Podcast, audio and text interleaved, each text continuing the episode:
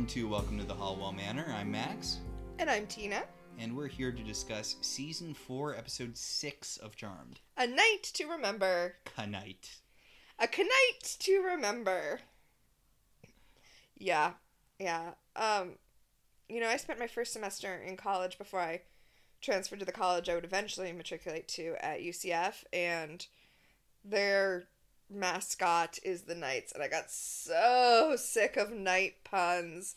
They're like the lowest hanging fruit in the pun world.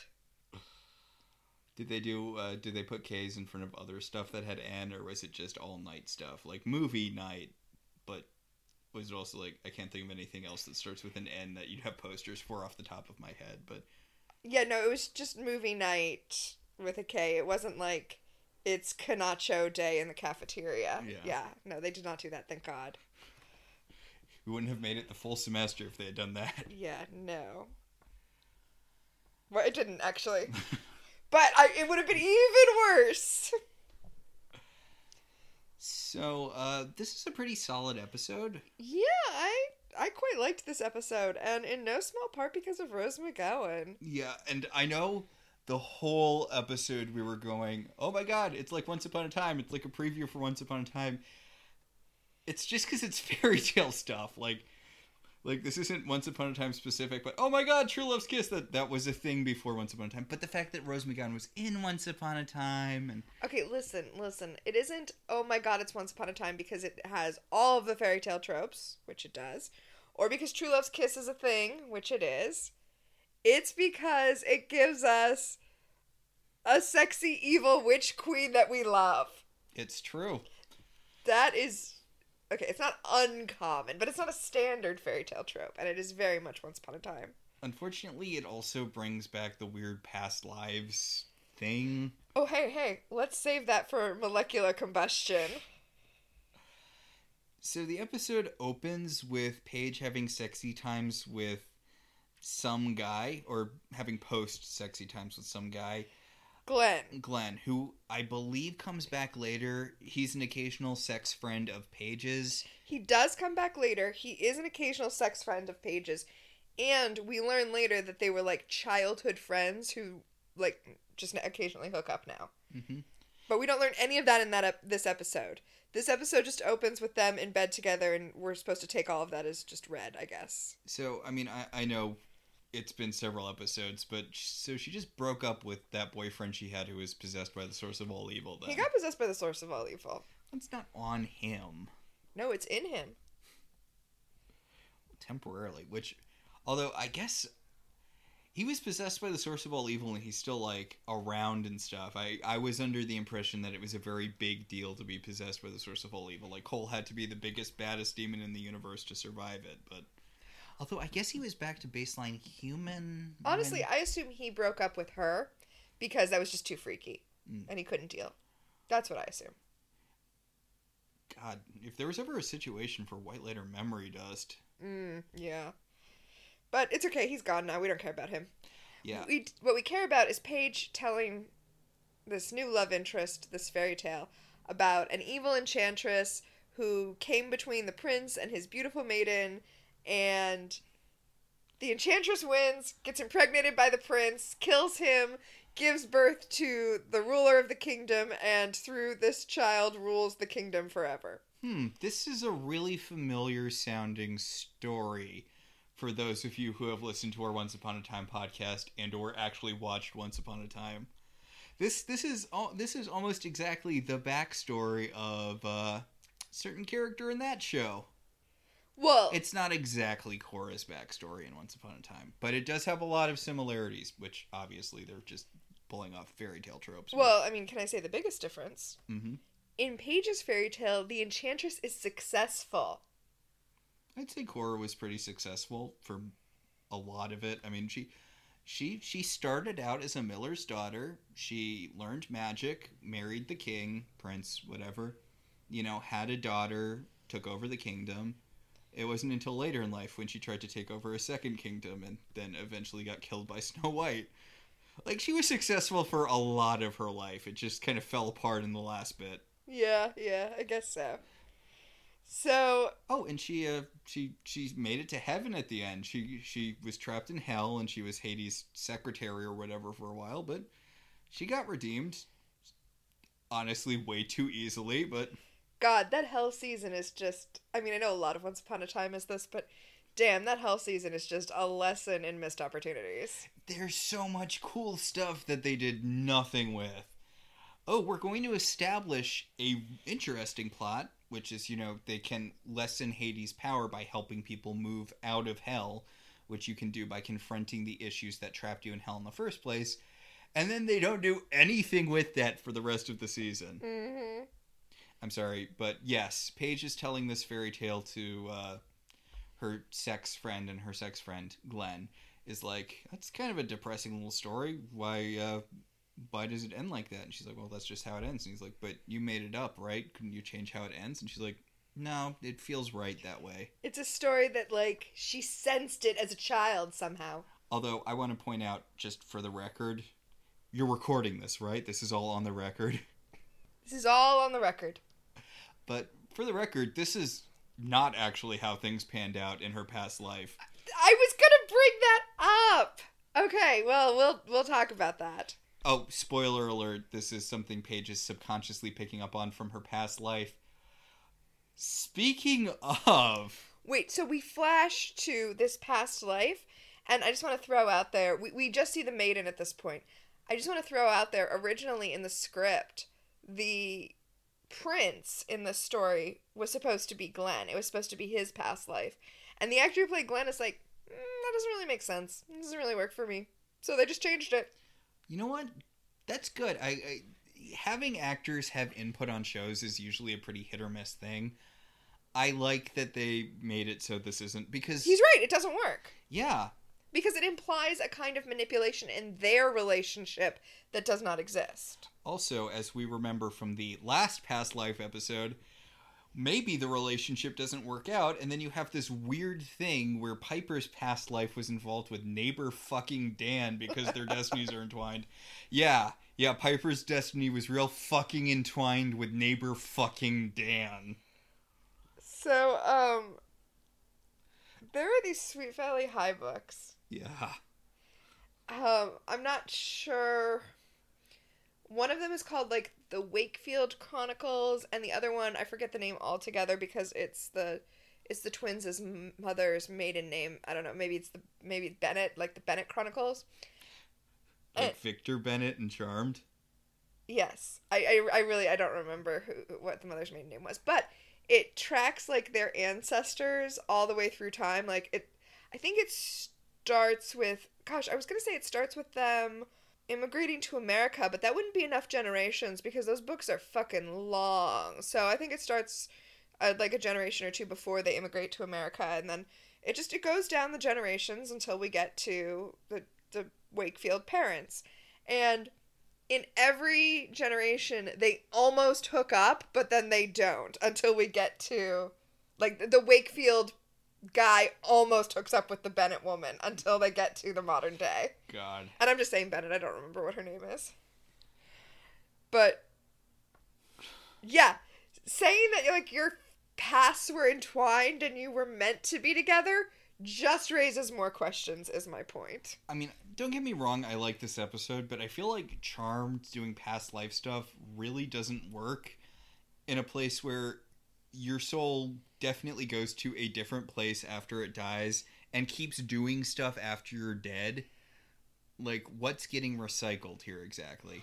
Oh, oh, okay. So I might, you might have to cut this, but I feel like I have to share it with you.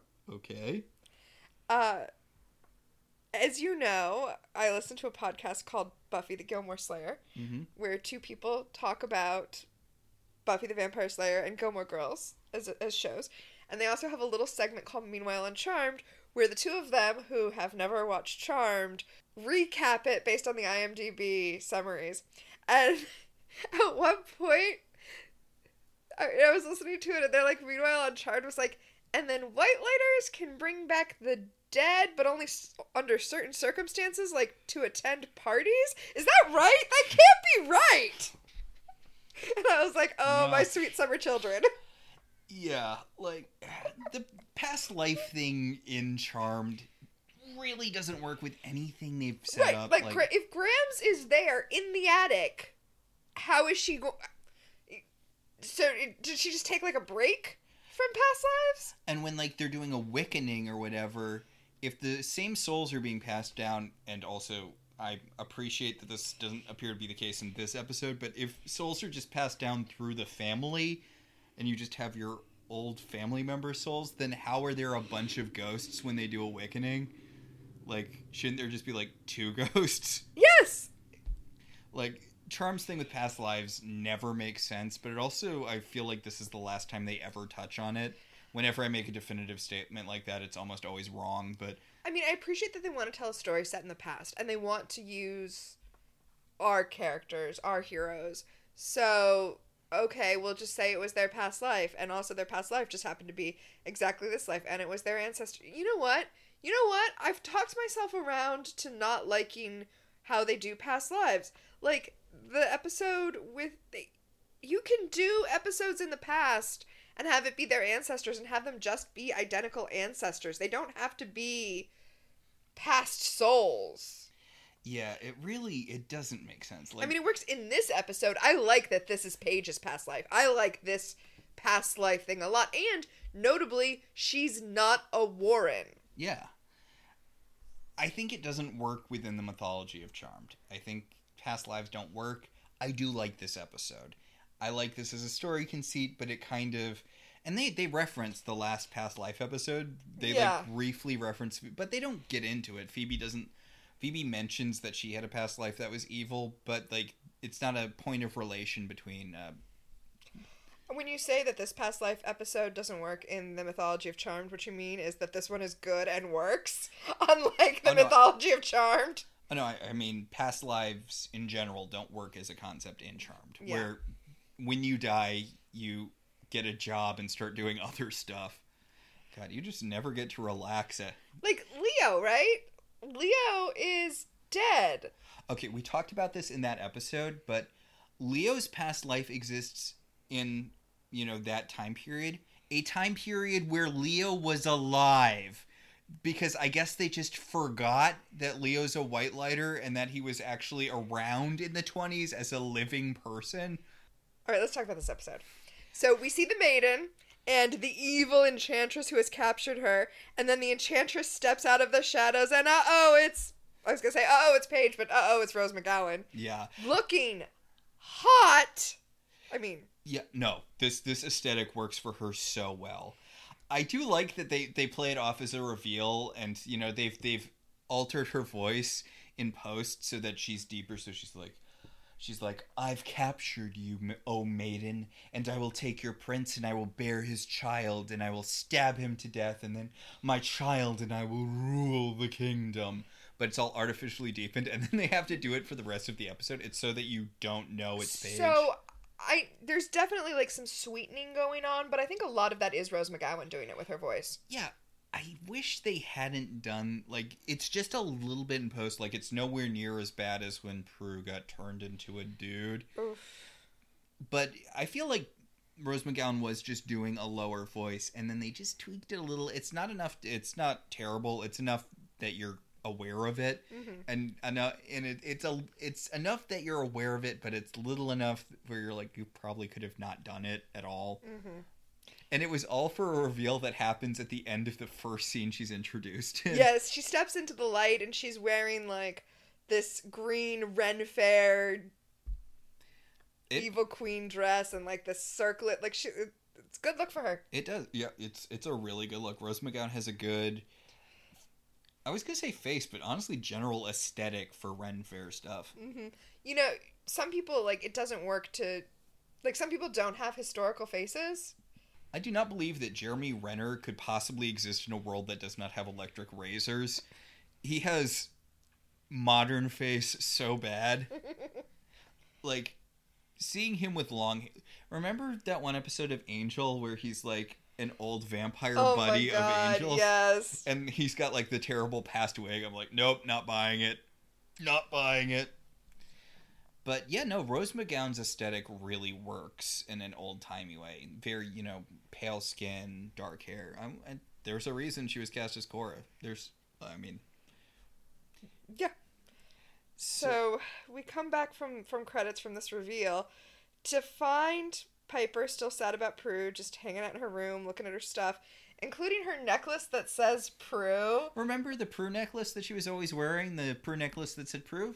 She, she wore it in every episode. It was her iconic Prue necklace. Uh, but yes, Piper is still sad about Prue, and I'm torn because the scene on its own is fine. Like it, it's a little maudlin, but you know, death. And I appreciate that they are still keeping the grief for Prue as part of the show. But it's also been like six episodes, and they spend in- to be clear, like in reality, you're not moving on after six weeks. More than that, because summer happened. But you're not moving on after four months of your sister dying, especially in such a horrifying way. But in a show where you fired the actress, maybe calm down. Yeah, and again, it's a perfectly good scene, but we've also kind of had a lot of this sort of scene, and to give Charmed some credit, this this sequence and in fact this whole subplot in this episode is about them letting it go and realizing that they need to bring Paige in. right right but also the show realizes that they need to have a way to let Prue go and bring Paige in without making it feel like a cheat without making it feel like okay well Prue's dead you're our sister now Yes, and I do like that this this scene. You know, it comes off as just Piper grieving Prue, but there was actually a practical reason for her to go in there. She was going in there to get a leather jacket because there is an electricity demon in the house, and she needs something that doesn't conduct electricity. Does leather protect you from electricity? it does Okay, because I was like, shouldn't she be getting like a raincoat or something? But no, the reason that she got the leather jacket is to protect herself from the shocker demon, which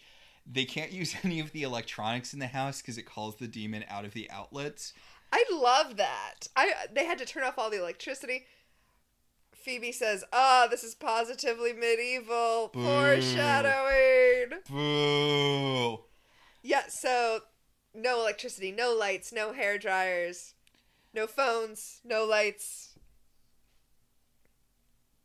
It's, I'm assuming the refrigerator's it's as unplugged. primitive as can be. Um, and when I say no phones, but well, Although I guess the stuff isn't necessarily unplugged because they the reason the uh I the- think they just can't use it. They just can't bring power into it. Yeah, yeah. I guess the the VCR was set to record something, and that's what called it forth. Yeah, so they just can't turn things on. So, okay, thinking this through, they can't turn things on. So I assume the refrigerator has to be unplugged because the refrigerator is running as long as it's plugged in, unless Mhm. it's broken. The TV can stay plugged in as long as it stays off.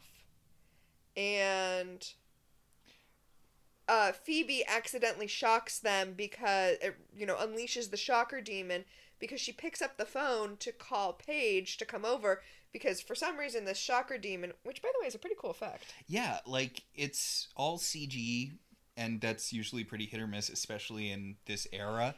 But honestly, it holds up pretty well. It's just like an electricity outline of a human. It, it works. Yeah, like I feel like the simplicity has made it age really well. Yes. Plus, I I like when they have more bestial elemental demons like uh, like the lake monster that killed their mom like Mhm. it's not an intelligent thing it's a malevolent force No, this one isn't. This one isn't that though, because we specifically learned that, or we are told that all of these demons are coming out of the woodwork specifically because they want to prove themselves to the source. So it must know what it's doing, but it requires the power of three to vanquish. So Phoebe goes to pick up the phone to call Paige to come over so they can vanquish this thing, and doesn't think about the fact that the phone is a cordless which means it doesn't just use the phone line, it uses power.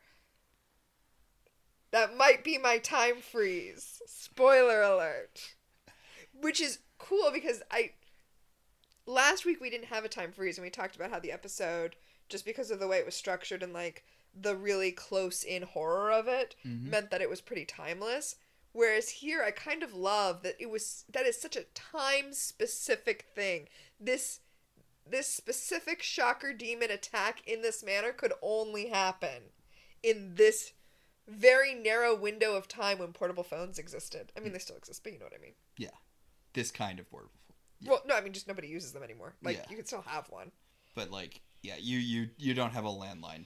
How you get murdered. If you ha- I mean, have you seen Scream? Right? How is Ghostface gonna call you if you? Well, actually, I have seen Scream. I've seen the new Scream. Ghostface clones her best friend's phone and calls her on her cell phone. Wait, no. Spoilers for Scream. Wait, no. Ghostface clones her best friend's phone and texts her on her phone, but is calling the landline that they still have because her mom maintains a landline. And she's like, I'm not picking up a landline. Spoilers for new Scream. You should see it. If you like the old Scream, it's very it's very nostalgic baity in like the best possible way. It will activate all of those uh, dopamine receptors in your brain if you like the original Scream. So Piper and Phoebe successfully ward off the Shocker Demon. They survive an encounter long enough for it to be like, you know what, not worth it. I'm gonna go back in the electricity hole. the electricity hole. And Phoebe's like, look, I think it might be time to officially have Paige move into the house. And Piper's more reticent about it. She's like, I mean, I guess maybe. She's like, what if we don't get along with her? It's like you. I mean, it's uh, and and Phoebe brings this up. Phoebe's like, well, it's not about getting along with someone. It's literally about life or death situations. It's better to have the full power of three under one roof. And Piper's like, I mean, Leo is always looking out for her. He can, you know, send her an orb or over, but eh, also it would be convenient, and I would Oh, prefer. oh.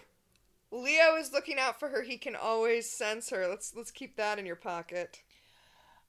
I but she, she's like, yeah, but maybe it would be better so my husband isn't watching my new sister doink some guy. Yeah, that's gonna be explicit in a few scenes. Smash cut to Paige, I guess post coitus with Glenn again, or I guess they could just be waking up. Yeah, it's the morning. She looks at the clock and is like, "Oh, I'm so late for work." And yes, they are both naked. They have those L-shaped sheets that you get in TV.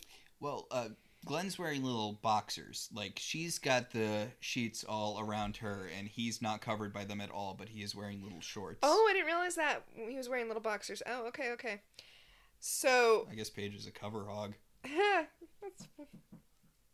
well, Glenn's uh, going to Australia hog because he is taking off so he can do some world travel, and he's like, "Hey, you don't have anything going on in your life. Come travel with me. What? Just do it." And she's like, "Well, I have a job where I'm trying to be a social worker, and also I have these sisters now." And he's like, "You you just met these girls, like." I, I get it. You found out that you have long lost family or whatever, but come on, come to Australia with me. It'll be fun. You can bond with your sisters after we go on walkabout. Yeah. Like, you need to go to Australia when you're young enough to run away successfully from all the wildlife that's trying to kill you. Hey, just remember, kangaroos can't jump backwards. So if you're being chased by a kangaroo, just get behind it. Paige comes out in a plaid skirt and the weird. I I kind of hate how Paige is dressed for this whole episode. I get that they want to contrast her with like the old timey, uh, you know, enchantress long flowing dress thing, but it's like a Willow vampire Willow situation where she's extra pink and fluffy for no good reason. I mean, I don't mind it. The top she's wearing is on the red end of the pink spectrum, and it's got like this ridiculously frilly collar and cuffs, and you know, I don't hate it. Well, it's just she she goes out and she she puts on this like very non-supportive looking bra underneath it that's made out of this weird super shiny material which feels like a weird choice for a bra. No, that's what bras looked like in the early 2000s if you didn't have gigantic boobs. Uh, If you didn't have gigantic boobs, you could buy bras like that. If you have gigantic boobs, your choices are basically always beige, beige. Ugly bras or live in Portland and go to pencil test. Mm. But yeah, she pulls on this like weird frilly belly. I'm sorry. I know, I know it's charmed, but I'm like I don't think that's the sort of shirt you should wear to work. Hey, listen, I am like, I am like r slash anti work when it comes to Paige right now because in the very first episode we get with her, her boss is like, "Hey, I know you're literally doing the work of an entire other job, but I'm not going to promote you to that job." but I'm going to insist that you keep doing it.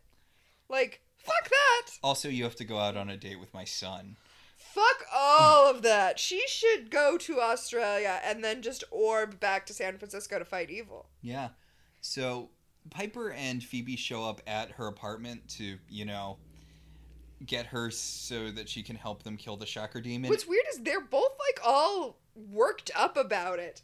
Like They're angry at it's Paige. not Paige's fault that she exists in a space that is not your space when you haven't asked her to live in your space. How Like- dare you not read my mind and come live with me, even though I've been actively hostile to you for most of our relationship? Like they don't even really want her to live with them. It's like how dare you not have inherently sensed that we were fighting a demon that required the power of 3 and shown up unasked, vanquished the demon and then disappeared so we didn't have to deal with you anymore. Like that's what they want from Paige. So, you know Who is- what? Go to Australia, fuck these chicks. Who is she, Billy? I am like so I am so done with the way everyone in this show treats Paige. We're seeing a lot of previews for how they're going to treat Billy later. Yeah, seriously. Although for Billy, it's less we just want you for fighting demons and more We want you to babysit our magical child. Yeah, we we're going to promise to teach you how to fight demons, but most of what we want you to do is stuff for us, like pick up groceries and clean the house. God. So they're about to just barge into Paige's apartment when Leo orbs in front of them and is like, "Hey, you shouldn't go in there. Paige just had sex with a guy." And they're like, "Wait, how do you know that?" He's like, "I am aware of Paige's activities." And they're like, "So wait, you sensed that Paige was having sex with a guy, or were you mystically watching her with your white lighter powers, and that's how you know Paige was having sex with a guy?" And it was like, "A little from column A, a little from column B." I didn't sense it last episode when Phoebe got shrunk by the guy. She was too small to sense. He didn't sense the panic or whatever when she was It was, about. it was tiny panic. No, no, like when she was in the process of being shrunk. That did. No, Or, I'm so tiny. or when, or when Phoebe and Paige swap souls. That was completely out of my ballywick of things to sense. But when one of my churches is getting boned down, I'm all there for that. So Piper and Phoebe are like, God, whatever, and they just burst into the apartment. And Glenn, you know, has to put his fingers over his nipples, so you know, Weird continuity error too. She's not wearing the shirt that we saw her put on. Paige. Yeah, she's holding it, but she's not wearing it. Even yeah, even though we did see her putting it on.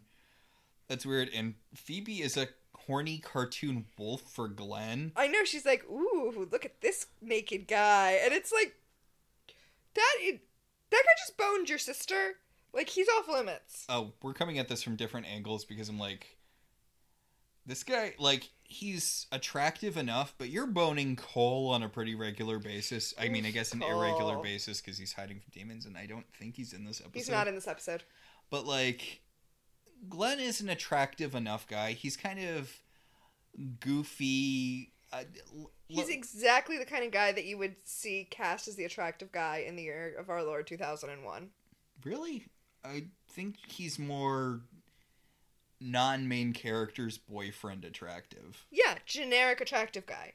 I see. I don't think he's generic attractive guy. I think he's goofy attractive guy. Mm, okay, okay. I was thinking he's like one-off love interest attractive. I was thinking he's like Sarah Jessica Parker's younger sister in a movie's boyfriend.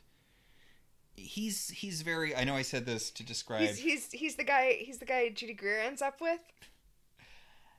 No, because Judy Greer is uh, Dowdy, other sister, except in Twenty Seven Dresses. She's the she's the best friend character.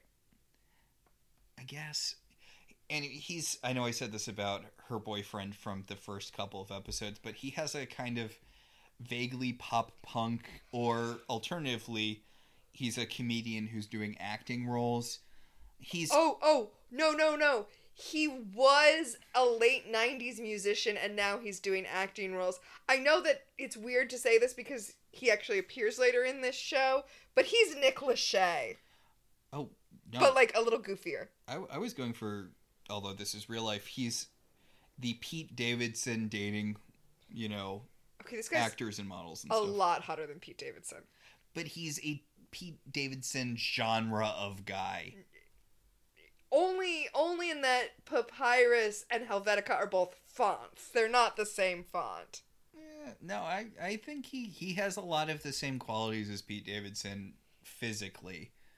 Anyway, the point is that I don't. he- I don't even know where to go with that. I. I the point is that he's an attractive enough guy, but Phoebe, calm down, Phoebe. Phoebe is next level horny. She again, cartoon wolf, tongue sticking out, you know, sweat everywhere. And I'm like, really, Phoebe? Really? And he's like, this. He's like, okay, this seems like something I shouldn't be involved with, and also your new sister is making me uncomfortable. So. I'm just gonna let you deal with this, and Paige is not thrilled that her sisters have burst in on her. They weren't even post-coital; they just woke up, right? And, Yeah. I mean, I guess they could have had morning Well, I mean, technically, if you're not a virgin, aren't you always postcoital? That's that's that's the thing with it, this is completely off topic, but that's the thing that always gets me with you can't wear white after Labor Day. It's always after Labor Day. Uh, it's you can't wear white between Labor Day and uh, and Easter. I believe is when you're allowed to wear it again. There, there well, actually then that should be the uh, there is a time period. that should be the expression. Then it shouldn't be you can't wear white after Labor Day. You have to have the other half of that, otherwise it doesn't. You Oh. can't feed the gremlin. You can't feed the Mowgli. Mowgli is that what they're called? Mogwai. Yeah, you can't feed them after midnight. It's always after midnight. Okay, here's the thing about the white after Labor Day, which is different from the Mogwai. Okay. That kind of rule, white after Labor Day, which fork to use, all of that stuff, that is a nonsensical rule that was invented to separate the people who know the nonsensical rules from the people who don't. So you don't say the second half because if you know, you know. Hmm. And if you don't know, then they know that you don't know. The fork thing's really easy though. You I just mean, start from you just, you start from the outside and you work in. it's not that hard. Like it's it's one of those things where, you know, it seems really complicated, but once someone tells you the trick for it, you just you start with the outside and you work in as the meal goes on. Wait, wait. What if there is a fork that is diagonally at the top of your plate, Uh, or not diagonally? Uh, hor- uh, horizontally. yeah, horizontally at the top of your plate. I actually don't know that. Okay, now I'm, now I'm now I'm out of myself as someone who doesn't know the rules, but I'm pretty sure that's where you put the shrimp fork. Well, shrimp fork's one of those super distinct forks that you should true. be able to tell Oh, you should be able to. by looking at it, like because it is visually distinctive from the other forks.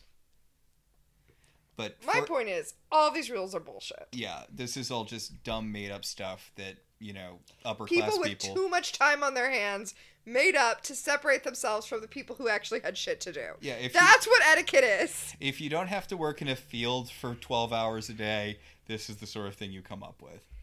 Yeah. Speaking of not having to work in a field 12 hours a day, the Enchantress is uh, talking to the prince, where she's like, Hey, so you want a bone? And the prince is like, I don't want a bone. I want to know where my true love is. And the Enchantress is like, Ah, but the stars have aligned in a way that have made it possible for me to cast this spell on you to make you want to bone me. Also, she has changed out of her evil green dress and into a virginal white dress. Again, still looks amazing. This prince is doing a lot of not stabbing the evil enchantress and letting her complete a rhyming couplet in front of him, but you know, Then she throws the magic smoke bomb at his feet, and now he is under her spell. He's under her spell. he's under her spell. And he kisses her hand, and he's like, Ooh, I love you. And he's like, Also, I'm totally gonna, like, chew on your neck now. Yeah, um, um, um, um, let's go to Bone Town. Which is conveniently right there. There's a bed, like, with gauze around it. Okay, so does she also live in this castle, or is this just someone else's room? I- I mean, it doesn't matter at all, but No, he went to her castle to look for his girlfriend that she had kidnapped. So he's in her castle. And and other places. Anyway, back at the manor. back at the manor, they're yelling at Paige for not living with them. They're like, "Why won't you move in with us, you stupid asshole?" And Paige is like, "God, I have my own shit to deal with." And Phoebe's like, "Come on, if you if you live with us, then we're at our strongest, and you know we can successfully fight the demons that are going to come and try and kill us all the time." She's like, You're not selling this live in the manor thing. Also, as long as I'm here, uh, I'm gonna go up to the Book of Shadows and look up this enchantress thing. They're like, What does that have to do with this shocker demon. She's like, nothing. This is my thing. Yeah, as long as I'm here, like I'll help you kill the stupid shocker demon, but I don't want to live with you guys. And she runs upstairs. She's looking through the book, and Piper's like, "We already found the spell to vanquish the shocker demon." She's like, "Look, as long as I'm here, I'm gonna do my thing." Okay, so I, I kind of love that they don't understand how to do good cop, bad cop. I mean, they're not really trying to do that. That's just the natural roles they fall into. Because Phoebe's like, if you were here, you could look at the book whenever you wanted, and no one would stop you. And Piper's like, stop looking book! We have shit to do! So, Paige points out that Piper has talked to Paige about the importance of keeping her life life separate from her magic life, and that she feels like if she moves in with them, then she's just going to have to do magic stuff all the time. And Piper's like, I meant I wanted to keep my life separated from my magical life. And that would be a lot easier if you were here to deal with my magical life. I mean, that's not what she says, but come on. Let's be real. They're very much not being consistent with how they're treating Paige, but to be fair, I feel like that's definitely in character for them because remember, Piper at one point was all drilling Paige on magic stuff, but now she's the one who's kind of. I guess it, it does make sense that when it comes to she wants her to live here, but she doesn't want her like her being conflicted about Paige's role in the family makes sense. Mm-hmm. Yeah. So Paige finds the evil enchantress in the book, and also the evil enchantress's spell. That we, we didn't say this, but she was telling Glenn she could never quite remember the spell. Yeah, But when here- she's when she's telling Glenn the story, she says the spell that uh, the evil enchantress uses to enchant the prince, but she can never quite remember the last line. Which is a nice parallel to Phoebe having to remember the Woogy spell back Mm. way back when. Yeah, And she she finds that, and she's like, "Oh, finally, I know the end of the spell." And then she reads it out loud while Piper and Phoebe are going, "Oh no, no, no! I'm sorry. I know I've been Team Paige this episode, but Paige, you know that's a spell book. What are you doing, girl? Yeah. If if you're a witch, I feel like if in Charmed, I feel like you should be cautious about rhyming in general, but especially just don't read stuff from the Book of Shadows out loud.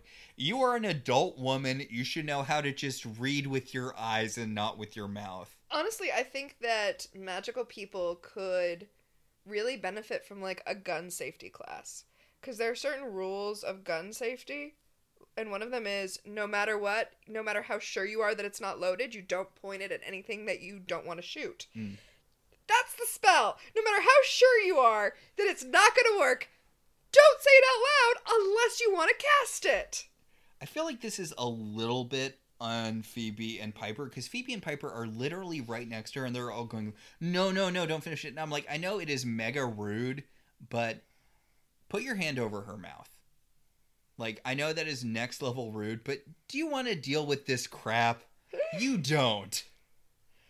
Uh, but yeah, she casts the spell to summon a lover and summons the prince. It's weird because it's specifically to mind control him in the uh, pasty past times, but it calls him forth, I guess, because No, no, I think this one was just to summon him, and this is what she did first, and then she threw the magic smoke bomb to. I don't, I don't. You know what? I think the enchantress was doing a lot more work than she needed to. Here's my question for you Okay. Why is the enchantress's spell in that book? Yeah, I feel like that has some questions because. Yeah, actually, the whole Enchantress thing definitely predates the Book of Shadows. Uh huh. Which, I mean, I get it. A lot of. A lot of demon stuff probably predates the Book of Shadows, but, like, we don't get the impression that the Enchantress is particularly long lived or anything. And also, canonically, her plan didn't work. Oh, yeah, we'll talk about that in a second. I. Yeah. I am very. I am very confused at the convenience of that spell being there. Why? I mean, why is there an entry at all? Like, the Enchantress isn't alive, right? I mean, I guess it's also a family history, but is the But she's not part of their family. It, it, it's just that it's Paige's past life. so the knight has appeared in present day times and he is mega horny for Paige. And Phoebe and Piper find this hilarious. Paige does not. Paige orbs a plate into her hands and then smashes it over his head. And she's like, Ooh, maybe that shouldn't have been my first reflex. He's not unconscious. I appreciate that he wasn't knocked unconscious by that. He's like, No, it's cool. I'm, I'm into the rough stuff. I mean, not really, maybe. I'm under a, an enchantment to love you, so maybe I'm just cool with it because of that. But Yes, he gets down on his knees and starts kissing her hand, and she's like, Piper, freeze him! And Piper's like, What if I blow him up? And she's like, Just fucking do it! and she freezes him. And Paige is like, you know what? I don't have the spoons to deal with this right now. I'm going to work. You deal with the knight. And they're like, okay, I'm sorry. This is all on you. You're the one who read the book out loud. Like, this isn't really an us problem. And Paige is like, it is now. They also tell her that she can't leave because being a witch is not a part time job. And it's like, you told.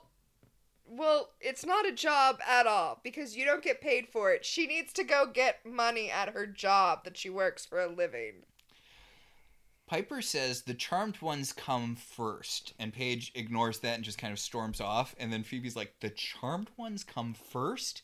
And Piper's like, "It worked when Prue said it, which it very much did not." But Charmed ones come first. Leo and Cole come never. That's the rule, right? Anyway, uh, it turns out that Piper's love of HGTV has doomed them all. yeah, I, I said this earlier. You, th- this is the part of the episode where Piper had set something to record, and it gives the Shocker Demon an opening to come out, zap Phoebe, not enough to kill her, just a little bit. I feel like the Shocker Demon's a little bad at his job if he can't kill them with, you know, electricity. it's true. Like Although, they just get cartoon electrocuted where their hair's all frizzy and they're smoking a little bit. uh, Piper fends the uh, Shocker Demon off with a wooden coat rack because it doesn't conduct electricity. Does wood not conduct? Wood does not conduct electricity. Huh. So, they they go back to the kitchen to deal with the knight, but he has unfrozen and is wandering off looking for Paige. and Piper's like, so what? Who cares? That's not our deal. That sounds like Paige's problem, and Phoebe's like, we really shouldn't just let some dude in armor wander around. I mean, as the movie Enchanted has told us, it's very entertaining, but trouble also. Okay, I have to ask because it happens in Enchanted and happens here. Why why do all knights from the or I guess princes from medieval fake from fake medieval times land get freaked out by cars? Like you're familiar with carriages, it's just a super efficient carriage. If we went to the future and we saw like bullet cars going through tubes, we wouldn't be like, "What is this strange thing?" Well, to be fair, he he uh the main reason he's attacking this thing is to get the guy out so he can give him a lift to wherever Paige is. Oh yeah, I guess you're right. Okay, So it- complaint retracted. He does recognize it's a super fast carriage. He wants a ride. So Okay, this is basically just a bus jacking. Is it a garbage truck? it's a garbage truck. I like how the guy comes out with a with a baseball bat to start wailing on the prince, and the prince just you know cuts the baseball bat in half because obviously I'm like, why did you think that would work? You saw him wailing on your garbage truck with the sword. Do you think he would just not cut your bat in half? Or maybe he thought it was like a prop sword that could bang on the truck but not actually have an edge. One of the things uh, in one of the Xanth books, they go to the you know world without magic, Uh huh. and they assume that cars are monsters that just ate people and the people are trapped in them and they're trying to free them which is a takeoff of that Sure, sure. but yeah it's weird you, you'd think they would just assume next level carriages Yeah, yeah. Although I guess you're. Fa- I guess. I guess it's fair. I guess that is what he assumed. so back in pasty past times the maiden the prince's true love is like ha ha good magic has taken my prince from you so you can't sink your hooks into him and you know get pregnant and then murder him and the enchantress is like yeah i also have magic did you forget that i can just use my magic to go to wherever he is She takes a piece of the maiden's hair to make the potion. And then we go to Paige that at her. seems unnecessary No, no, she needs it because that's kind A of love to love love to love. That's how her connection with the prince works. Meanwhile, Paige is at work and Leo is bothering her at her job. He's all like, "Ooh, you gotta come back to the manor and fight the shocker demon," and she's like, "Ooh, I have a job to do." Do you think Leo knew that when he was being assigned to sisters, a lot of what he was doing, a lot of what his job as a white lighter would become would be kind of negotiating? He's like No, I think he had no idea, and he's in way over his head. because he is sort of the sounding board's probably the wrong term. Mediator. Yes, thank you. Yes. Like a lot of what he is is a mediator between the sisters, which I like conceptually, although Maybe it shouldn't be Leo. well, the fact that he's romantically involved with one of them. Ooh, yeah. Although to be fair, he really doesn't let that influence his role as a mediator between the sisters as much as you think he might. He's No, he's he's fairly even-handed, but it makes it very inappropriate. yeah, and he's way more on Paige's side than the other sisters are because he he is trying to talk her into moving in with them, and he's like, "Look, I know you feel like they're just using you for your magic, and that's why they want you there." And to be fair, that is a part of it, It's like eighty percent of it. But also you need instruction and you need a safe space. You need you, you might not like it but i think you should reconsider moving in with the sisters. And she's like i just i don't want to deal with this right now. Mm-hmm. So so she's back on her she's back on her last episode last episode she wanted to uh she wanted to be more active in magic stuff in the episode before that she didn't want to do magic stuff so we're going all we're going back and forth a lot to be fair, I think right now where we're at is she wants to do magic stuff. She just doesn't want to deal with Halliwell bullshit, and I can relate. yeah i'm i'm i'm sorry and i do like that leo goes back to the manor to talk to piper and phoebe and he's like look you need to start treating paige as more than just the third part of the power of three part of the reason she's reticent about moving in with you is that you are not treating her like a sister you're treating her like a power source And of course, Piper's like, but she is a power source. And Phoebe's like, oh my god, this is never gonna work. Yeah, and Leo's like, look, why don't you help her out with this new problem? Show her, you know, that you can help her and, you know, read up on the fairy tale, and maybe she'll be more open to moving in if you show her the benefits to living with magical sisters. So, speaking of people coming to Paige's business and just like completely fucking with her, uh, the prince shows up and he's like, Oh, but I love you. You must run away with me. And her boss is like, What the fuck? And she tells him, Oh, this is just my friend who's dressed up for the Ren Fair. Yeah, we're doing a charity collaboration with the Ren Fair because people who go to Ren fairs have lots of disposable income and maybe will want to spend some of it on charity. That's And- not necessarily untrue. Yeah. And the Shocker Demon has followed Paige to work, and it starts electrocuting her when the prince decapitates it with a metal sword, which I feel That- like okay, should- that shouldn't have worked. I feel like we just did rule of three here, where you were like, wait, would that conduct electricity? Would that conduct electricity? And then he pulls out a metal sword. But yeah, no, the shocker demon just runs away from it. yeah, it turns out being decapitated is not really super deadly if you're made out of electricity, but it's like, you know what? I don't feel like dealing. I, I thought can- you were going to say being decapitated isn't good for you, even if you manage to deliver a shock to the person who did it. Yeah, it's Oh. like Sorry, now I'm just going to say usually hilts are wrapped in like strips of leather. So maybe it didn't conduct all the way to the prince's heart. so I just want to share an interesting thing about electricity. okay. Like, you should have total respect for electricity. You can have massive amounts of it go through your body if you're grounded. Mhm. Like, if your feet are on the ground. Don't don't do this, but Don't try this, kids at home. no, no. The point is, like, your body can withstand fairly large electric shocks as long as it doesn't pass through your heart. But if it passes through your heart, like, a single amperage will kill you. Like, that's what's so fascinating about electricity. When it comes to electricity, humans are basically vampires, where it's like we can take all of this damage, but if it if it touches our heart, we're done. We're done. Completely done. I want to point out uh, humans also don't do great if they get staked in the heart. I, I just watched the Wish episode of Buffy, where she says she's gonna stake Anya in the heart, and because it's the Wishverse, and Giles is like that. She's not a vampire, and Buffy says you'd be surprised what that kills. Although, not demons. Not vengeance demons.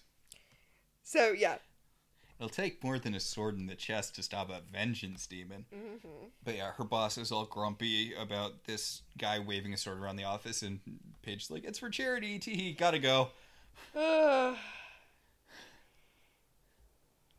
So Piper is uh, bemoaning Paige's independence, and and while she's doing that, Phoebe is reading the entry for the evil enchantress, and it's like, huh, it says here she was a straight up bitch. Do you think she might be Paige's past life? well, she she says that she that the enchantress was someone who came to the craft late but picked it up quickly, and you know, oh, it's probably Paige's past life, which is kind of a huge leap, but okay. Well, not just because of that, but because the prince is obsessed with Paige. Yeah. So that actually is really good evidence for it being her past life. And also, Paige had memories of the spell, so yeah. Yeah, actually, it's, it's come to think of it, it's pretty obvious. This is where Phoebe briefly mentions, you know, my past life came back to bite me in the butt, but let's not talk about that any deeper. I mean, it, we, we'd have to get into a lot if we started talking about that deeper. Piper points out that the book says that the Enchantress's power was to control elements, and that's not Paige's power, which, That's not how past lives worked before.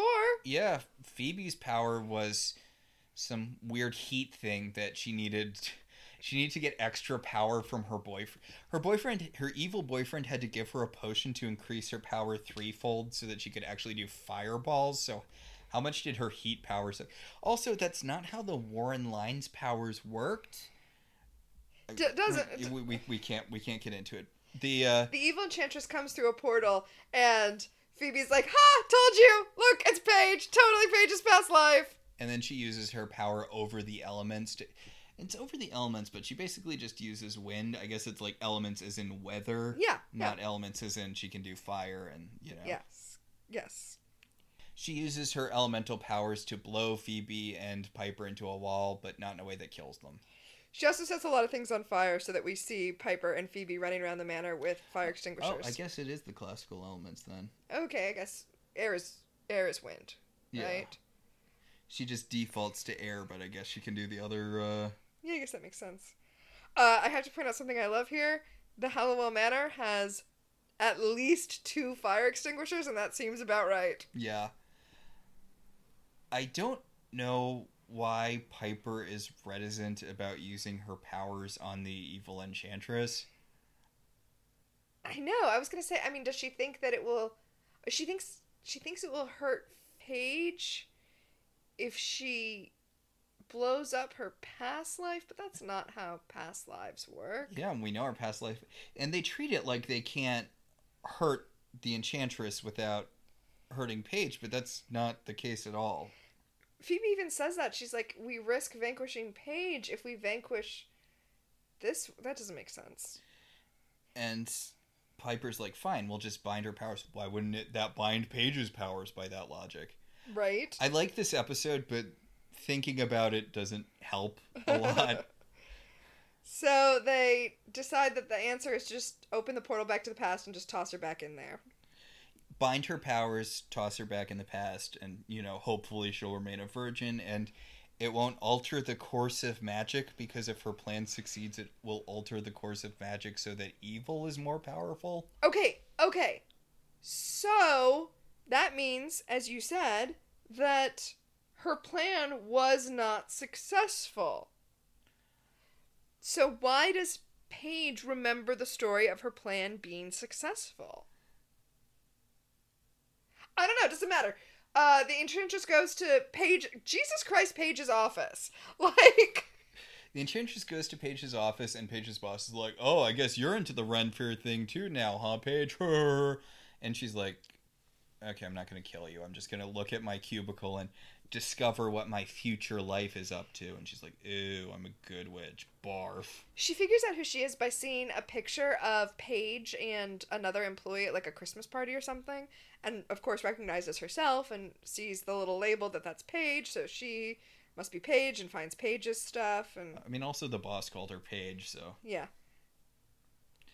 But Paige is dealing with the knight, and she's like, Jesus Christ, dude, I don't want to bone you. You're under an enchantment or whatever. She knows he's under a spell, but doesn't yet know that the evil enchantress is her past life. She doesn't know why the spell defaulted to her. I guess that's fair. Well, I guess she's, you wouldn't- the one who read the spell, so. Oh yeah, that's true. I guess. Okay. But, well, the whole thing is that this is a parallel with her thing with Glenn, right? Glenn. Yeah, because he wants her to run off to Australia. This guy's like, "Come back to me with my kingdom." And she's like, I can't. There's, I have responsibilities here. And he's like, but don't you want to live a life of freedom and fun, you know, in medieval royalty? I mean, we didn't say it, but Glenn also said your life could be a fairy tale. Hmm. Also, just a just a quick note for everybody. If you're talking to somebody who's like deep into Wicca, as Paige clearly is at this point, um your life could be a fairy tale is not as fun or tempting a proposition as you think it is because that's almost certainly exactly the kind of goth kid who is familiar with the original Grimm fairy tales. Yeah, and even Come away with me to Australia. Surely your toes and heels will be chopped off so that you can fit into tiny shoes. Or your stepmother will cut you into uh, cut you into chunks feed uh, make you into soup feed you to your father bury them under the mulberry tree where you will be reborn as a bird who drops gifts on your uh, sis on your sister and your father but drops a heavy stone on your stepmother Or you'll be forced to be silent for years and years and years while you weave uncomfortable clothing out of thistle to save your brothers from being geese. or you'll be naked in front of an entire kingdom. Like even the non-Grimm's version of a lot of fairy tales, like Little Red Riding Hood has a uncomfortable what a Cronenberg-esque journey Yes. through a wolf's digestive system in the nice versions of the fairy. I mean, I guess a lot of versions have her and grandma not get eaten by the wolf at all. Yeah, but those are more modern versions. Those are even more modern versions. Like in the version I grew up with, the grandmother and Little Red Riding Hood were at least briefly inside of a wolf, which would fuck you up pretty bad. I yes, would and think. then the woodcutter comes and chops open the wolf's stomach to get them out. You know, it's a really great book. what? Witches Abroad by Terry Pratchett. It is a very good book. I feel like I kind of feel like just the fact that we're talking about fairy tales right now makes me want to reread Witches Abroad. I think I'm going to. So Piper and Phoebe show up. Piper freezes the prince, and they explain the situation to Paige. They have a ridiculously hard time explaining the concept of past lives, and for some reason, and then Paige is like, "Wait, so in the past I was evil?" And they're like, "Yes, I mean no, I mean yes, but no." Wait, wait. She's like, if I was evil in the past, does that mean I'm evil now? And Piper's like, yes. Piper, what the fuck? And, and Phoebe, That's not even true in the context of charm. well, and Phoebe jumps in and is like, no, I was evil in the past too. Piper, don't don't worry about Piper. She's still evil now.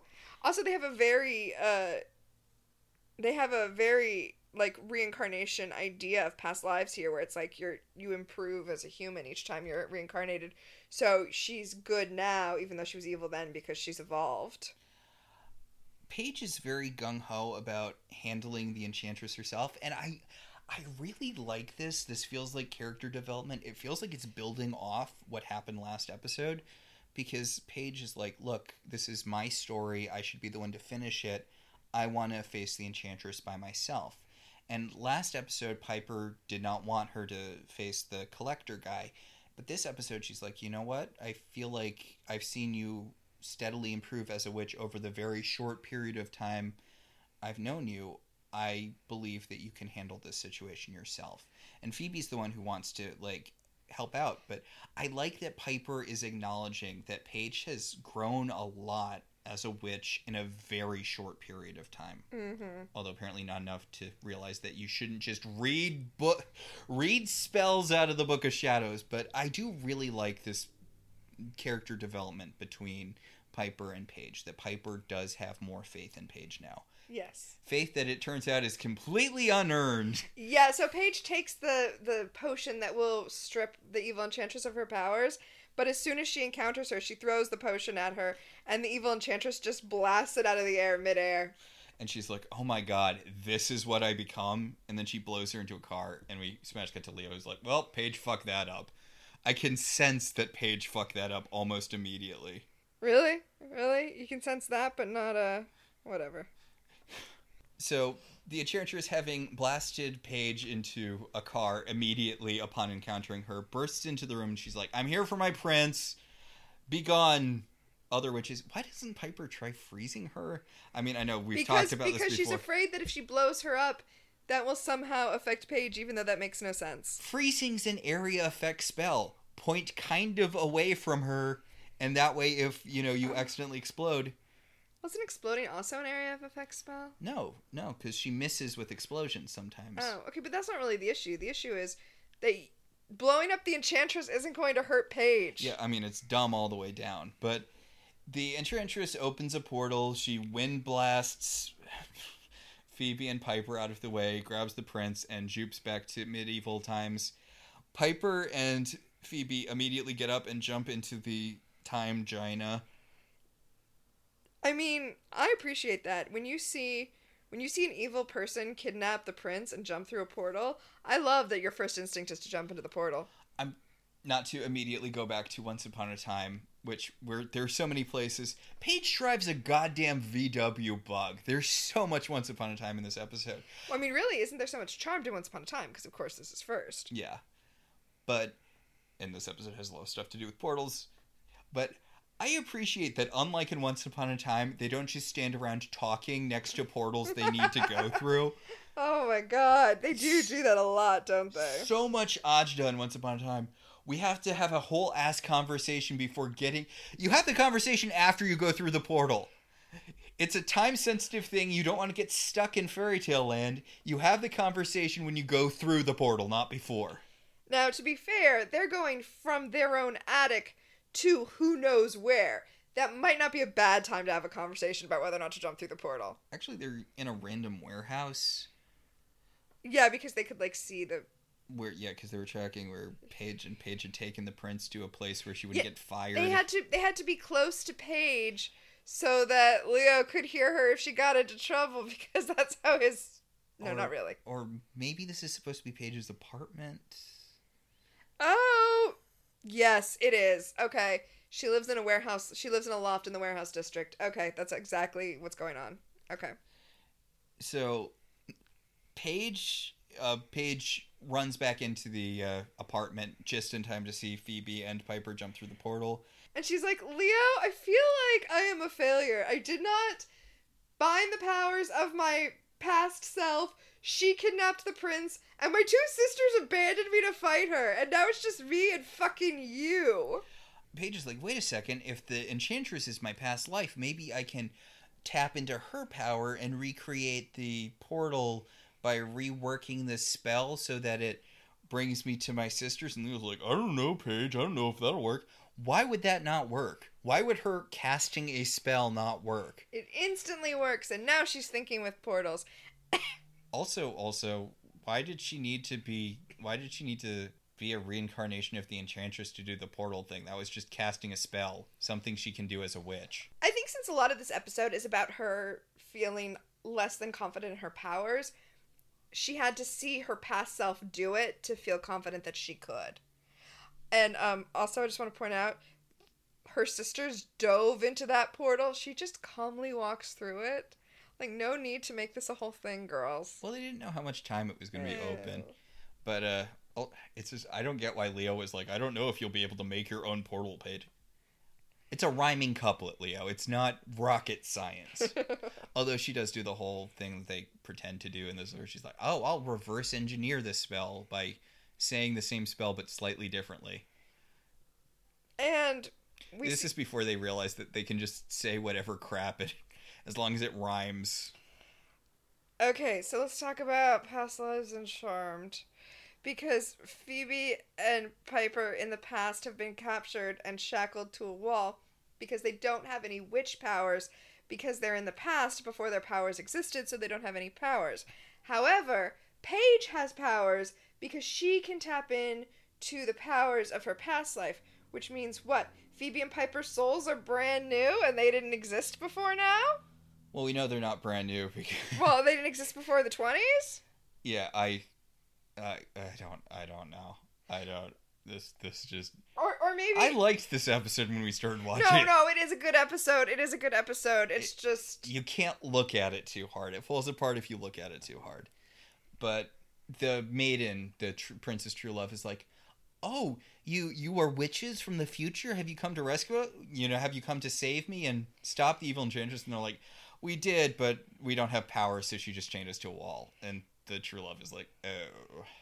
So Leo runs in because he went through the portal with Paige, and he tries to get them out of the shackles, but he doesn't have any white lighter powers because Past. past. I mean, I guess that does track if you hmm. go. I I guess it makes sense that it's consistent along lines of magical creatures. So he just sword fights the shit out of a dude. Like there's a guard guarding them, and he tries to stop Leo from you know. I do appreciate uh, from freeing them, and Leo just beats the shit out of him, and you know, I appreciate that Leo does not kill this guy. Yeah, that would be bad. Uh, while this fight is going on, Paige is fighting her her evil past self, which and they do that classical fighting maneuver where they're both throwing electricity at each other, and the electrical bolts are like meeting in the middle. Oh, by the way, Paige is throwing electricity because she can only tap into her past self's power, so she can do what her past self can do, but not like presumably she wouldn't be able to orb. Okay, I actually kind of really love the sword fight between Leo and the guard guy, especially the fact that Leo ends up beating him by just headbutting him really hard when they're at like sword Yes! sword. He's not he's not David Nolan. He's not charming. He's not going to just go around stabbing dudes, but he just It, I- it's, I honestly- it's well choreographed. it's well choreographed and honestly i i kind of like seeing leo as a badass it doesn't follow really throughout the rest of the show but it's kind of neat to see leo doing this sort of thing It's cool to see him like have a skill. plus i love how incredibly horny piper gets for him because you know he he takes the keys off the uh, guard and and unlocks phoebe and uh, piper and and piper's like jesus christ leo She's You- like, I want to see more of that energy in our bedroom from now on. she's like, I like the way you work that sword, big boy. So, Piper and Phoebe pull the potions out of their pockets and they throw them at the evil enchantress and bind her powers. And the maiden runs in and sees her shirtless prince and is all excited and happy that they're reunited. And let me tell you something this man without a shirt is deserving of the Tex Avery Wolf treatment. Yeah, this dude is shredded.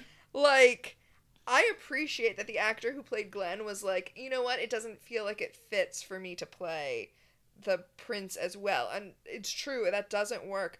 But man, I appreciate that guy's confidence to be shirtless when this man is also shirtless. Yeah, This could- is like he could be in an MCU movie. That's how that's how shirtless he is. You could grate cheese off of those abs. not to like totally objectify him or anything. But uh the Princess True Love comes in and gives him True Love's kiss, which breaks the enchantment that the enchantress enchanted him with. And then they just make out over the enchantress who sits on the floor and pouts because she doesn't have powers anymore. Yep. That's I feel like someone should maybe like handcuff her or something. she doesn't have powers anymore. Who cares? she could still I don't know stab them. It's just a weird note that they're like, okay, we're gonna open reopen the portal and Wait, go back. wait, they're gonna what? Who who who's gonna reopen the portal? Because I think they just bound the enchantress's powers. So what exactly is Paige tapping into to open that portal? Yeah, yeah, that's a really good point. I mean, like you said, I don't want to. This this is an episode that is enjoyable to watch, but does not bear too much scrutiny. It does not hold up well under scrutiny. Yeah, so they portal back to present times, and uh, Piper's like, "Hey, Paige, you know what? You're a very competent, capable witch. We shouldn't have pushed you so much. I'm sure you'll be fine on your own. We can just page you whenever we need your help." Boo. So I, well, I was gonna say call, but you know, cell phones weren't a thing in this time period, I guess, except they were. But it doesn't matter because she is going to move in. Yeah, it turns out as Oh my god, is she channeling Mary Margaret? Because as soon How as, dare you? As- How dare you? as soon as they're like, you don't have to move in if you don't want to. Oh, well then I want to now. So she does. She moves into Prue's old room, and and Phoebe and Piper come in to greet her. And just in case you forgot that this is only a few months post 9/11, uh, Phoebe is in fact wearing a American flag Tube top. tubed. I just, I, it's not funny. It's not. I She's supporting America with this super patriotic tube top. like in retrospect. In retrospect, I- and I say in retrospect, we knew it at the time too. uh, Our country lost its freaking mind, and uh, to get to get like really kind of serious for a second, um, there was an Onion article that just really hit me hard when it came out in the the Onion's issue, the issue that they put out immediately post 9-11, which was like area woman unsure what else to do bakes an American flag cake. Our country lost its freaking mind, and if you are like Of a certain age. which is getting like older and older, right? Like I'm sure a significant amount of our listeners are 22 or younger, and or even what when do you start knowing things when you're like 7? Yeah. So like 20 29 and younger. Jesus Christ, time. What is time? Like you may be unaware of how much our country freaking lost its mind. Yeah. So I think it's interesting that Phoebe and Paige are dressed, and I'm putting this in heavy finger quotes, fashionably. I mean, Phoebe looks fine. Alyssa Milano is beautiful. The flag tube top red pants thing does work for her. Yeah, it's, it's a good look. It's just it reminds me of how Paige is dressing like the best friend in a Disney uh, Channel original TV show. That is what she looks like. She's got a bright yellow beret, and I'm here for it. But Honestly, I know you were joking about how Paige was dressed earlier in this episode, but I, so I hate that that flamingo shirt. It looked so awful on her. oh, it's funny. I don't hate it, but honestly, I'm pretty much almost universally loving Paige's looks.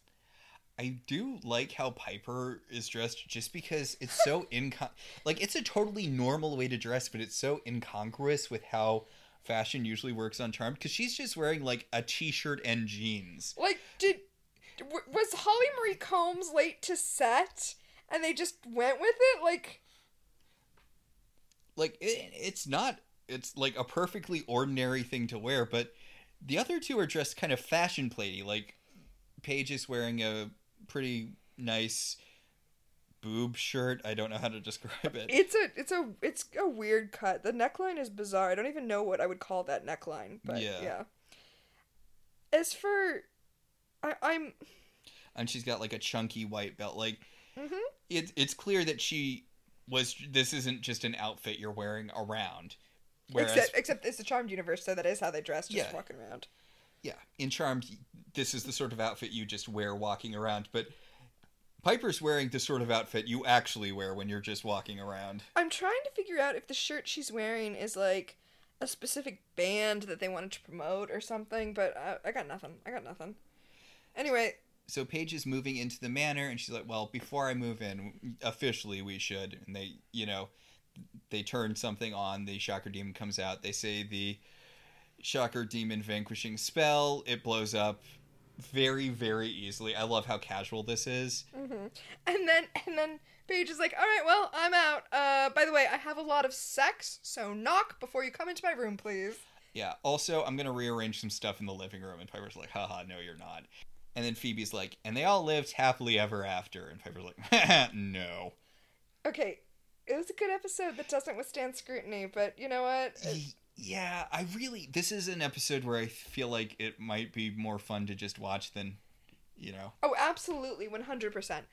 And honestly, this is this episode is kind of uh, we've been talking about this, but this episode is kind of a microcosm of how I feel about Once Upon a Time, which is, you know, a fun show with a sexy evil queen that we love that does not withstand any sort of inquiry as to why people are doing the things they are doing in that show. Yeah. Because I want to be clear here. Like, there, there's a reason that Rose McGowan got cast as Cora on Once Upon a Time. She really does the whole evil enchantress thing well. Like, this episode was playing to her strengths. There's a lot of, there's a lot of people having to play two characters things that don't really work because the actress cannot pull off two different modes. Good and evil. I feel like I'm talking around a certain actress. Alyssa Milano. I know. Although that's not really fair because Alyssa Milano just uh, kind of can't pull off evil. But like, you know what? I would You know what? I'm gonna I'm gonna withhold my judgment on whether or not Alyssa Milano can pull off evil until we get to the end of this season. Yeah. I know you watched it more recently than I did, so. Actually, no, I've been avoiding watching stuff from later season 4. Oh, okay.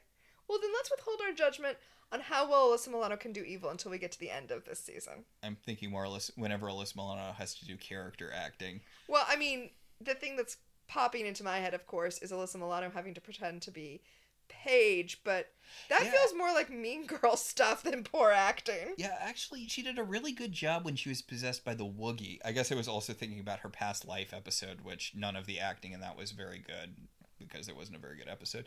She did a really good job being evil when she was possessed by the Woogy. She Yeah. didn't do a great job when she didn't do a great job being evil when uh when Prue was forced into marrying the warlock and it Oh, turned all the sisters evil. That was bad all around though. Yeah, but it's not fair to hold the body swap episode against her because if a person's walking around going, Ooh, I'm Paige, you're, you're not like, God, that woman is a terrible actress. I don't believe she's Paige for a second. Oh my. So, yeah, I don't know. I, I I like this episode. I recommend watching this episode and not thinking about a single thing we said. Just enjoy the ride. Just just get into Evil Rose McGowan. Yeah. Our next episode is Brain Drain, and according to the Peacock summary, the source taps into Piper's brain, altering her perception of reality. Okay, so this is gonna be a controversial opinion. I remember this episode, and do you know what this episode is? The episode from season five where Glory drains uh, Tara's brain. No. This is what if normal again was good. R- Okay, I cannot wait to watch and then talk about this episode. Yeah, because this is the episode where the source uses magic to convince Piper that uh, she's in an asylum and that everything has just been a delusion so that she'll renounce witchcraft and they'll lose the power of three. Which. It's the same basic premise as normal again, except it's much, much better, which is such a rare thing when Buffy and Charmed share a premise for an episode. That the the charmed one would win. that the charmed one is head and shoulders above the buffy one as longtime listeners of any of our podcasts know i hate normal again i think it's the worst episode of buffy and possibly one of the worst episodes of television period I mean, you're not alone in that. So, uh, I do want to say a thing since we just said that, you know, this is probably a good episode to watch without thinking about it. before getting into our segments Yes. I just want to throw out there that this is on Peacock, mm-hmm. and Peacock had a terrible quarter. Like, zero new subscribers. And I don't work for Peacock. I don't care about businesses. I don't care if a business is successful or not. But I do really want season three of Girls Five Eva. yeah So if you were on the fence, I just I want to just I I would love if I could influence you to just nudge you a little to subscribing to Peacock. it's got a lot of good shows rutherford falls is great girls five eva a third example Uh, the Saved by the Bell reboot that has Oh. no right to be as good as it is. the saved by the bell reboot is ridiculously good given you know what it is Also, We Are Lady Parts, incredible. Like, yeah. So, so listen, if you're on if you're on the fence and you were like, hmm, maybe I should get Peacock to watch Charmed.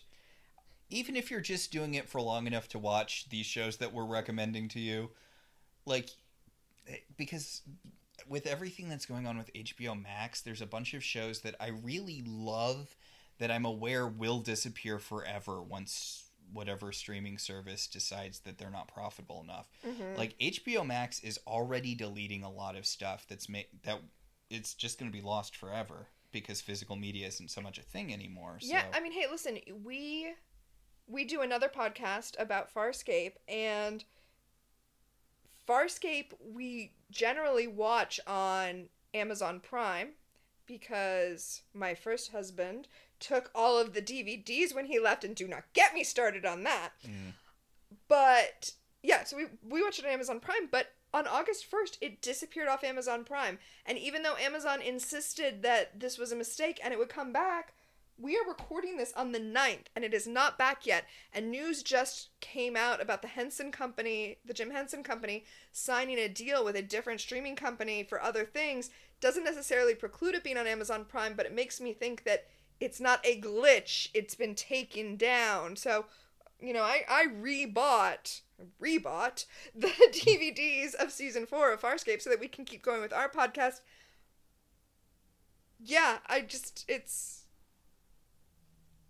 I mean, before, not to get all like philosophical about it, but before recording was a thing, pop culture media there was always an ephemeralness about it, and I guess that It's just coming back in a new form now. yeah, and I guess that's okay.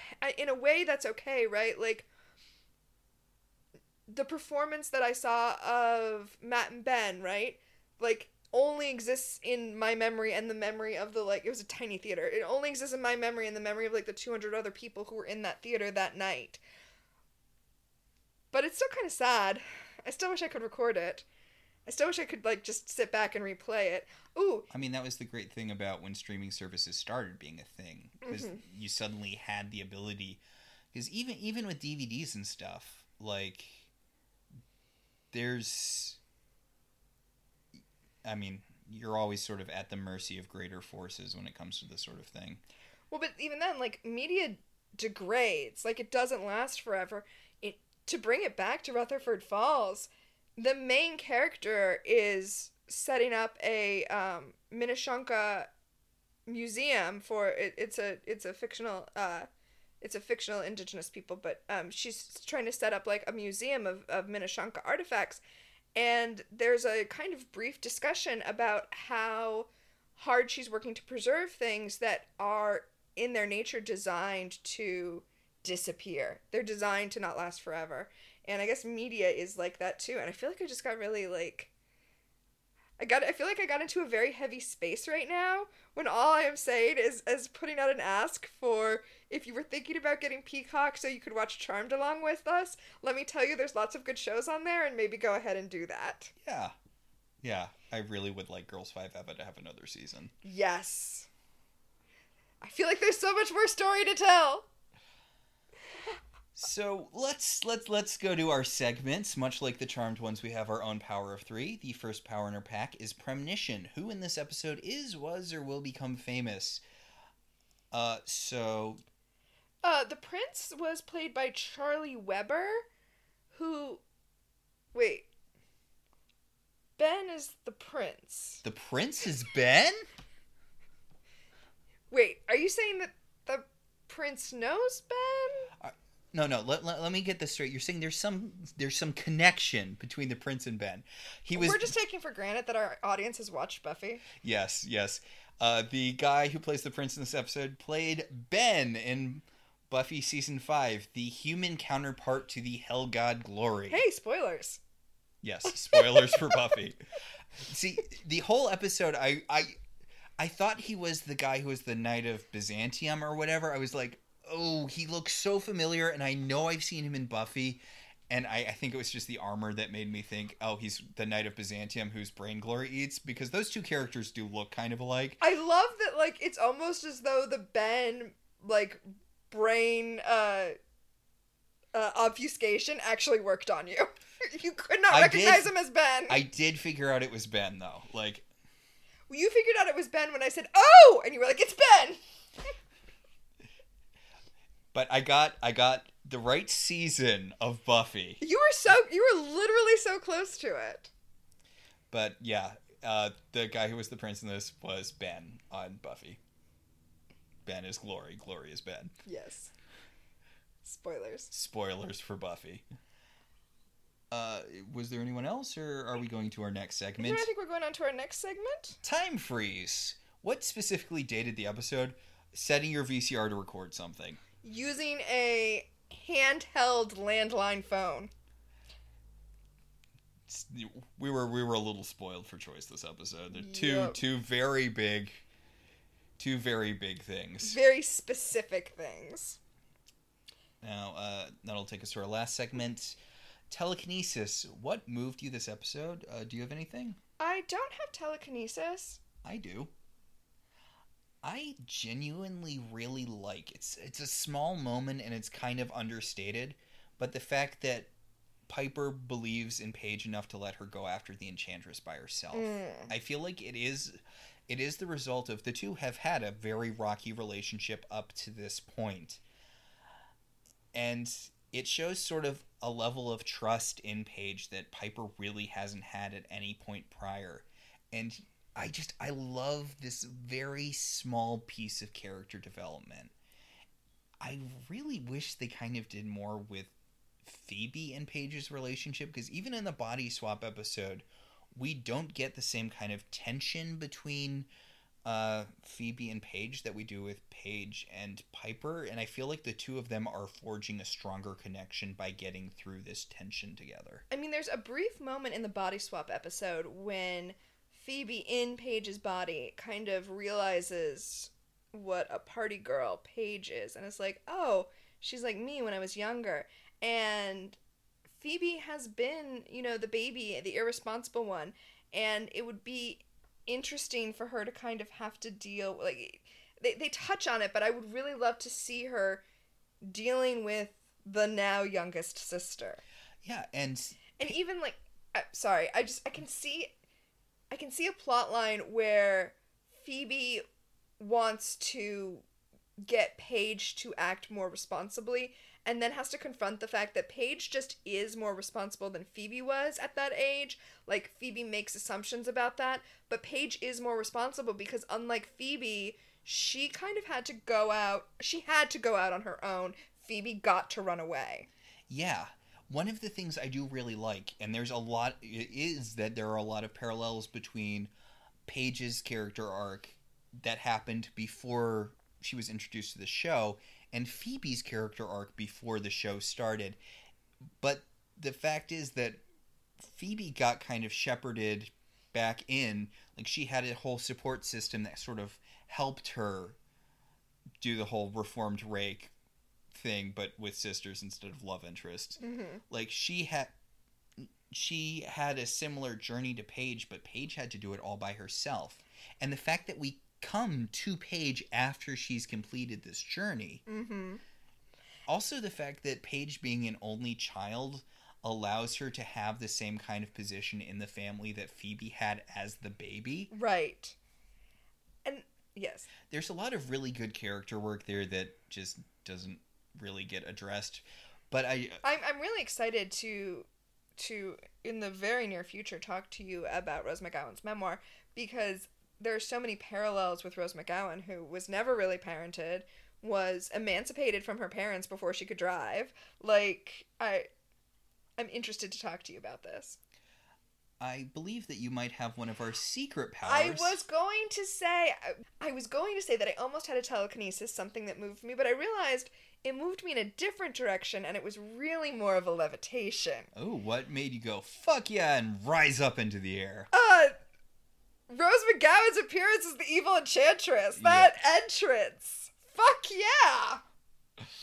And then also, of course, I do have a time explosion, a molecular, combustion. and that's just as we talked at length about how None of the past life stuff makes any sense. it not just doesn't make any sense, but doesn't make sense with what has gone before. It's not just that it's internally inconsistent in this one episode, it's that it's inconsistent with what we saw in the 1920s episode with Evil Phoebe, but what are you gonna do? It's charmed. All right, so I believe that'll about do it. Yeah, I think that will. Our show is partially listener supported. If you want to be one of those supporters, you should head over to our website, www.welcometotelevision.net, and click on our Patreon link. We'd like to thank our current $5 and above patrons Beryl, Patricia, Rosa, Ryan, Maricruz, Benjamin, Kate, Jen, and Dan. If you'd like to support the show in other ways, you could always rate and review us on Apple Podcasts. It helps other people find the show. We can also be contacted at I love television zines at Gmail or at I love TV zines at twitter.com. So until next time, I'm Max, And I'm Tina. and this has been Welcome to the Halliwell Manor.